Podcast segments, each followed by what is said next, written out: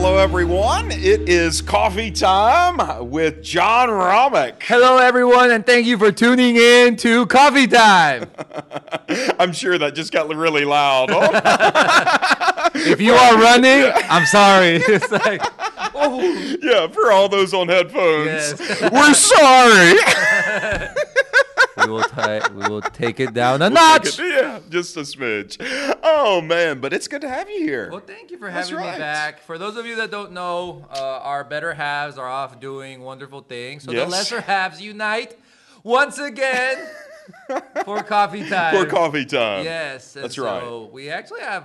I'm actually excited for talking with you today because I mm. came prepared. Yes, it's always good to come prepared. It's always good to come prepared. Let this be a lesson to everyone. Yes, that's right. Because in my mind, I'm like, you're like spitting out facts and truth, and I don't want to be like, yeah, wow. You're stealing what I was going to do to you. Well, no, I'm just advancing because I know I know what's going through your mind. Hmm. Anyway, so please lead us. Yeah. Well, I'm definitely glad to be with you. We only have a couple of insects that we will use for dares uh, for different things. See, you think you came with, for dares for me, and you didn't know I actually came. Nah, No, I'm joking.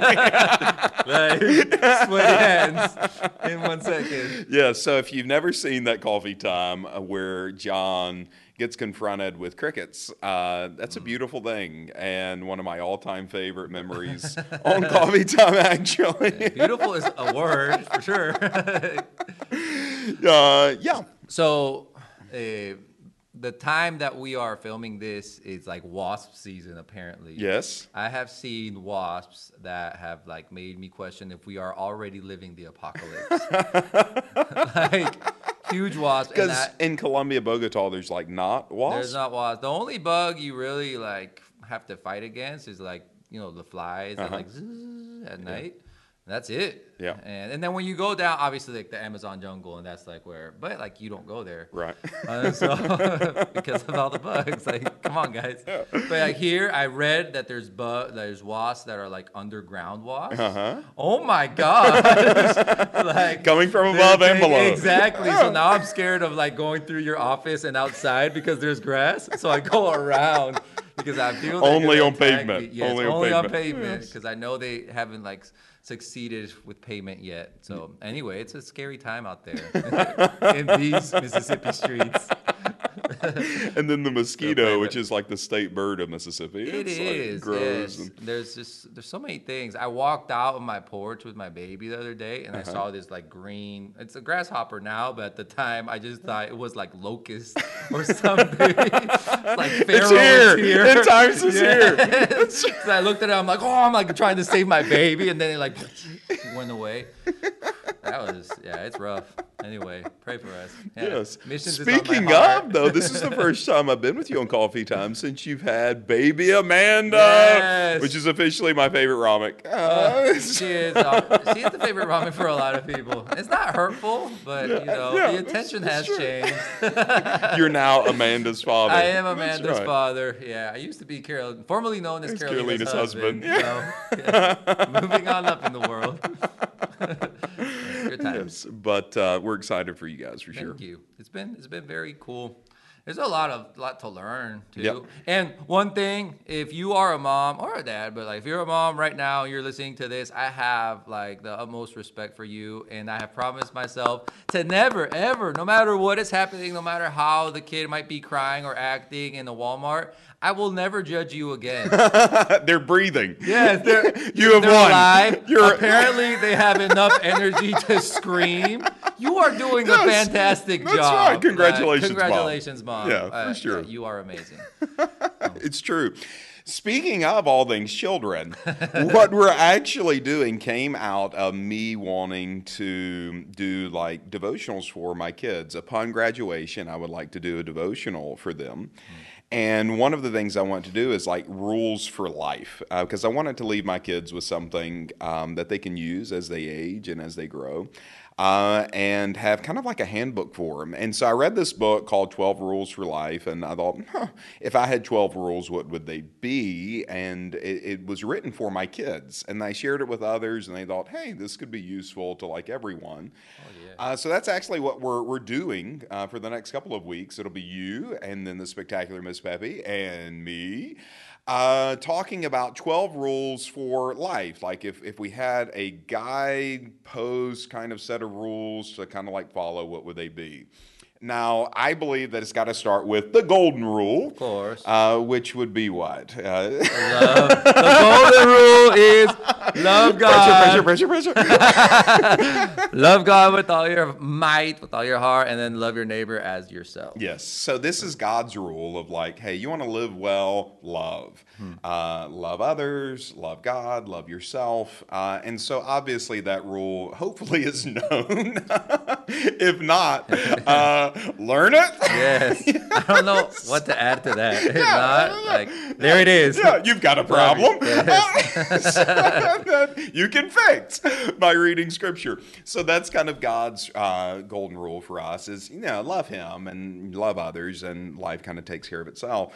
But this is like if I had rules, what would they be? Uh, and so outside of the golden rule, uh, the first rule I have, and I just kind of have them here, I just kind of want to say it, and maybe they can put it on lower thirds or something like that. But uh, yes, right here actually. so walk tall, believe in yourself. You are called by God, graced and anointed. You were not just born, you were sent here by God. Act like it. Magnify who you are. Stand strong in God's grace. Uh, be dangerous. Take chances. Be very courageous. Step out of the boat always. Um, I have seen uh, people from all over the world. I've had the privilege, and it really is a privilege, to go to many different nations. I've seen extreme poverty. I've seen war torn nations. I've seen Middle Eastern nations, African nations, Asian nations um, South American nations. I've been all over the world. I've seen adversity. But even in the middle of some terrible situations, I have seen people who have just rose above it all. Hmm. I've seen people who have become um, who they were meant to be in Christ, and in that definition, successful and significant at the same time, making a difference uh, overcoming dramatic adversity. And I know there are probably people who are watching this that in your life right now or in your past, you had some crazy things, unfair things happen to you. Uh, you maybe were not born to the best set of parents, or maybe born without, you know, parents who loved you to take care of you, whatever it may be.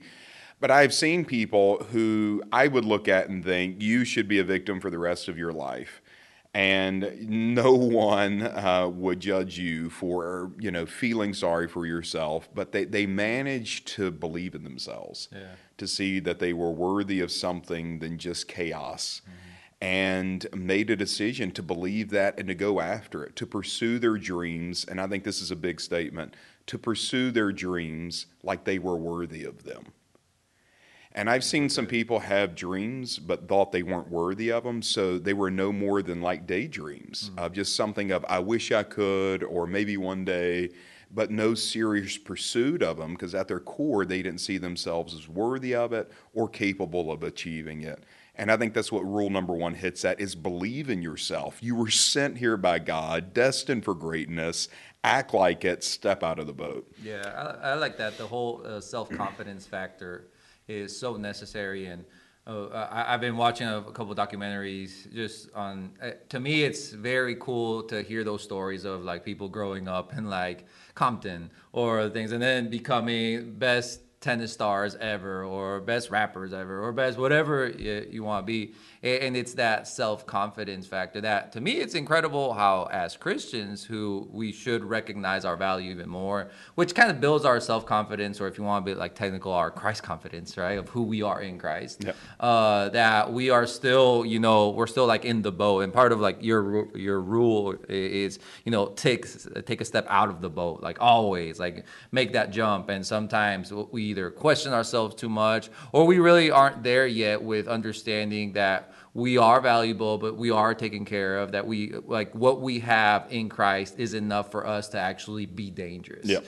and be dangerous in this world. Be dangerous like against the enemy. Like to, to to be that danger in the world with regards to whatever the devil has planned. And like here you are, and now he can't do it. Type of things. Yep. Just having that mentality. And I, I, I liked what you said about being dangerous. It reminds me of Baker Mayfield, even though he's not going to be part of the team. But one game that he just went all out, and they asked him is like, what, like what changed? And he said, I woke up feeling dangerous. Yeah. And it's like, and that was just his mentality. He Yeah. just woke up as like, I'm gonna like tear apart a team Go today. something. Go after. I mean, it's all out, and if I fail, I fail, but at least I know I gave it my all. Yeah. And I, I do like that mentality, and I think it is necessary. I think third world countries, you, you have to do that fight or flight, uh, and that's why you see a lot more of it because you're forced into a situation where you have to. But even even in the first world, you can still force yourself uh, to be that person. Like it, it doesn't change. Like Yeah. you're not. And adversity is something that should probably be grasped more. And instead of trying to avoid it, just try to like per, not pursue it, but just be better in the midst of it. Yeah. Now, and, and I like this rule is so important to me because I speak from experience of it's kind of like Moses. Moses was this young guy who sensed a, a call to destiny that I'm not just born here, I'm sent by God to do something. He steps out to try to do it on his own strength. He steps out of the boat. He sees an Egyptian being a Hebrew, and he's mm-hmm. like, This is my time. You know, the New Testament kind of talks about he senses his calling, and it's like, Okay, I'm going to deliver these people. So he steps out of the boat, and then he fails. Like it doesn't go the way that he, he's planned. It doesn't work out the way that he wants. And so for 40 years, he acts like he was born and not sent.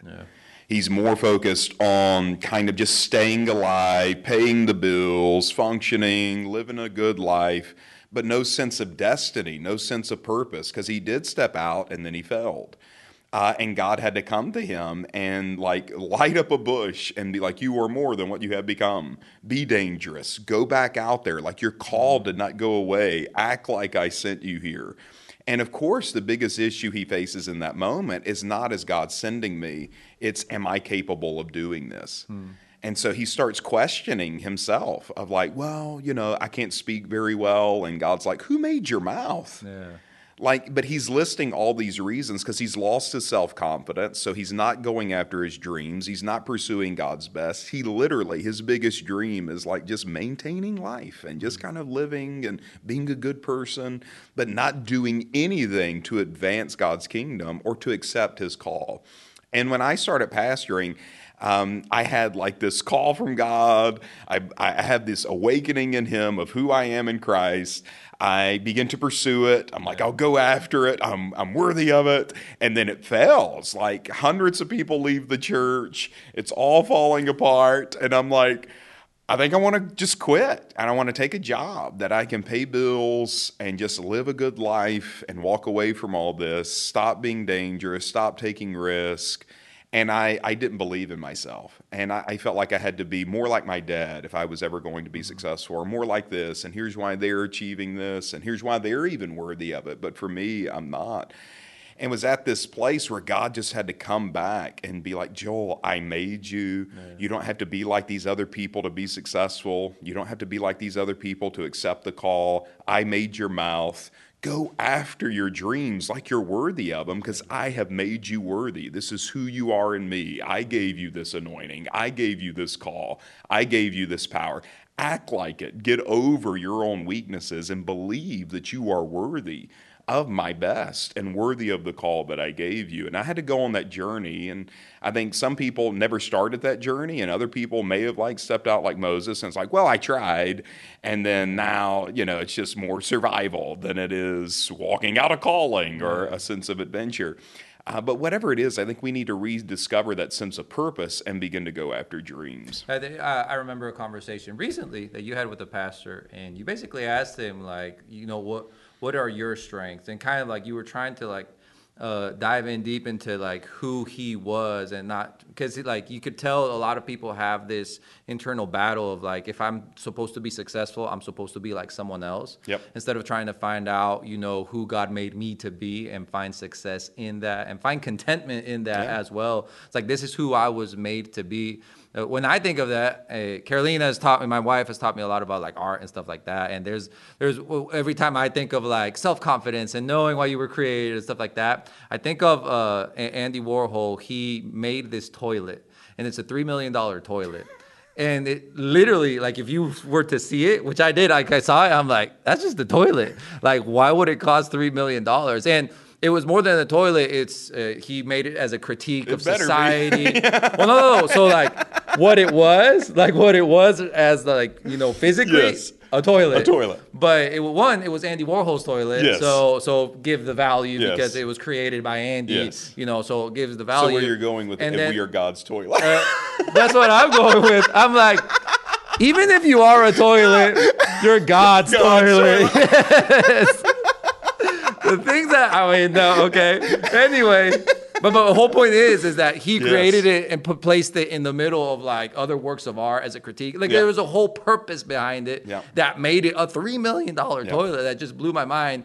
A- And so when I think of uh, me personally, I'm like, you know, I don't have to go out and try to be like a different masterpiece. Eh, I, I was created by him. I'm his workmanship, you know, created for good works. I just have to find what that is. And Yeah. I think that's through communion. That's just spending time with him, like getting to know who he is and who you are in him. Yeah, I wonder, you know, and, and I'll ask you you this question. I think so. Do you feel like so many times we look at the lives of others and like what they're worthy of, whether it's um, a house or a life or a ministry or a certain level financially or a certain level in relationships or intimacy with their children and and having like these moments of like they have a good family and think that they're worthy of this Yeah.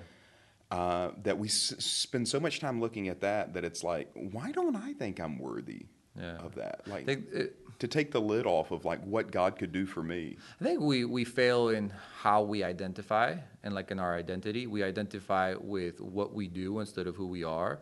And so like you were to ask someone like, hey, who are you? And they'll be like, they'll answer with what they do. So like I'm a doctor, I'm a sports Right. figure, I'm famous. I'm that's not who that's what you do, Yeah. uh, but that's not who you are. And uh, because we identify with what we're doing, we think that that's what gets us, you know, the blessing or that's what gets us uh, all those things. That's what makes us worthy is because of what we are doing. And don't get me wrong it's important to do what's right but we should identify with who we are and whose we are and understanding that. Like my, my struggle compared to my brother's struggle sammy he always knew he was my dad's son son of a pastor all of it. He had no problem with like going into the cafeteria asking for whatever. In my mind i was like i'm not worthy yet but when i get the youth group to like this I'm might go and get like a soda you know? And it feels so different because i was identifying like I, worthiness with, what my achievements and not with like who i was. Uh, and i think that is a big step to know that you know you are not what you do you know you are what god made you to be Yeah. And that's the Or the failures you've had. Ex- yeah, or what you've done. Yeah. Like it's it not with what you you don't identify with what you've done. You know that identity has nothing to do with that. Yeah. So I think we'll we'll close with this because, and this is significant, because you were God's idea, mm-hmm. because you were not just born, you were sent. Because while you were even in your mother's womb, God is giving you plans and a future and a hope. You, whoever you are, or whatever you've done, or however many failures you've experienced, are worthy of God's best. Hmm. You are worthy of forgiveness. You are worthy of joy. You are worthy of freedom. You are worthy of the greatest desire that could ever come into your heart. You are worthy of not just a second chance, but multiple chances.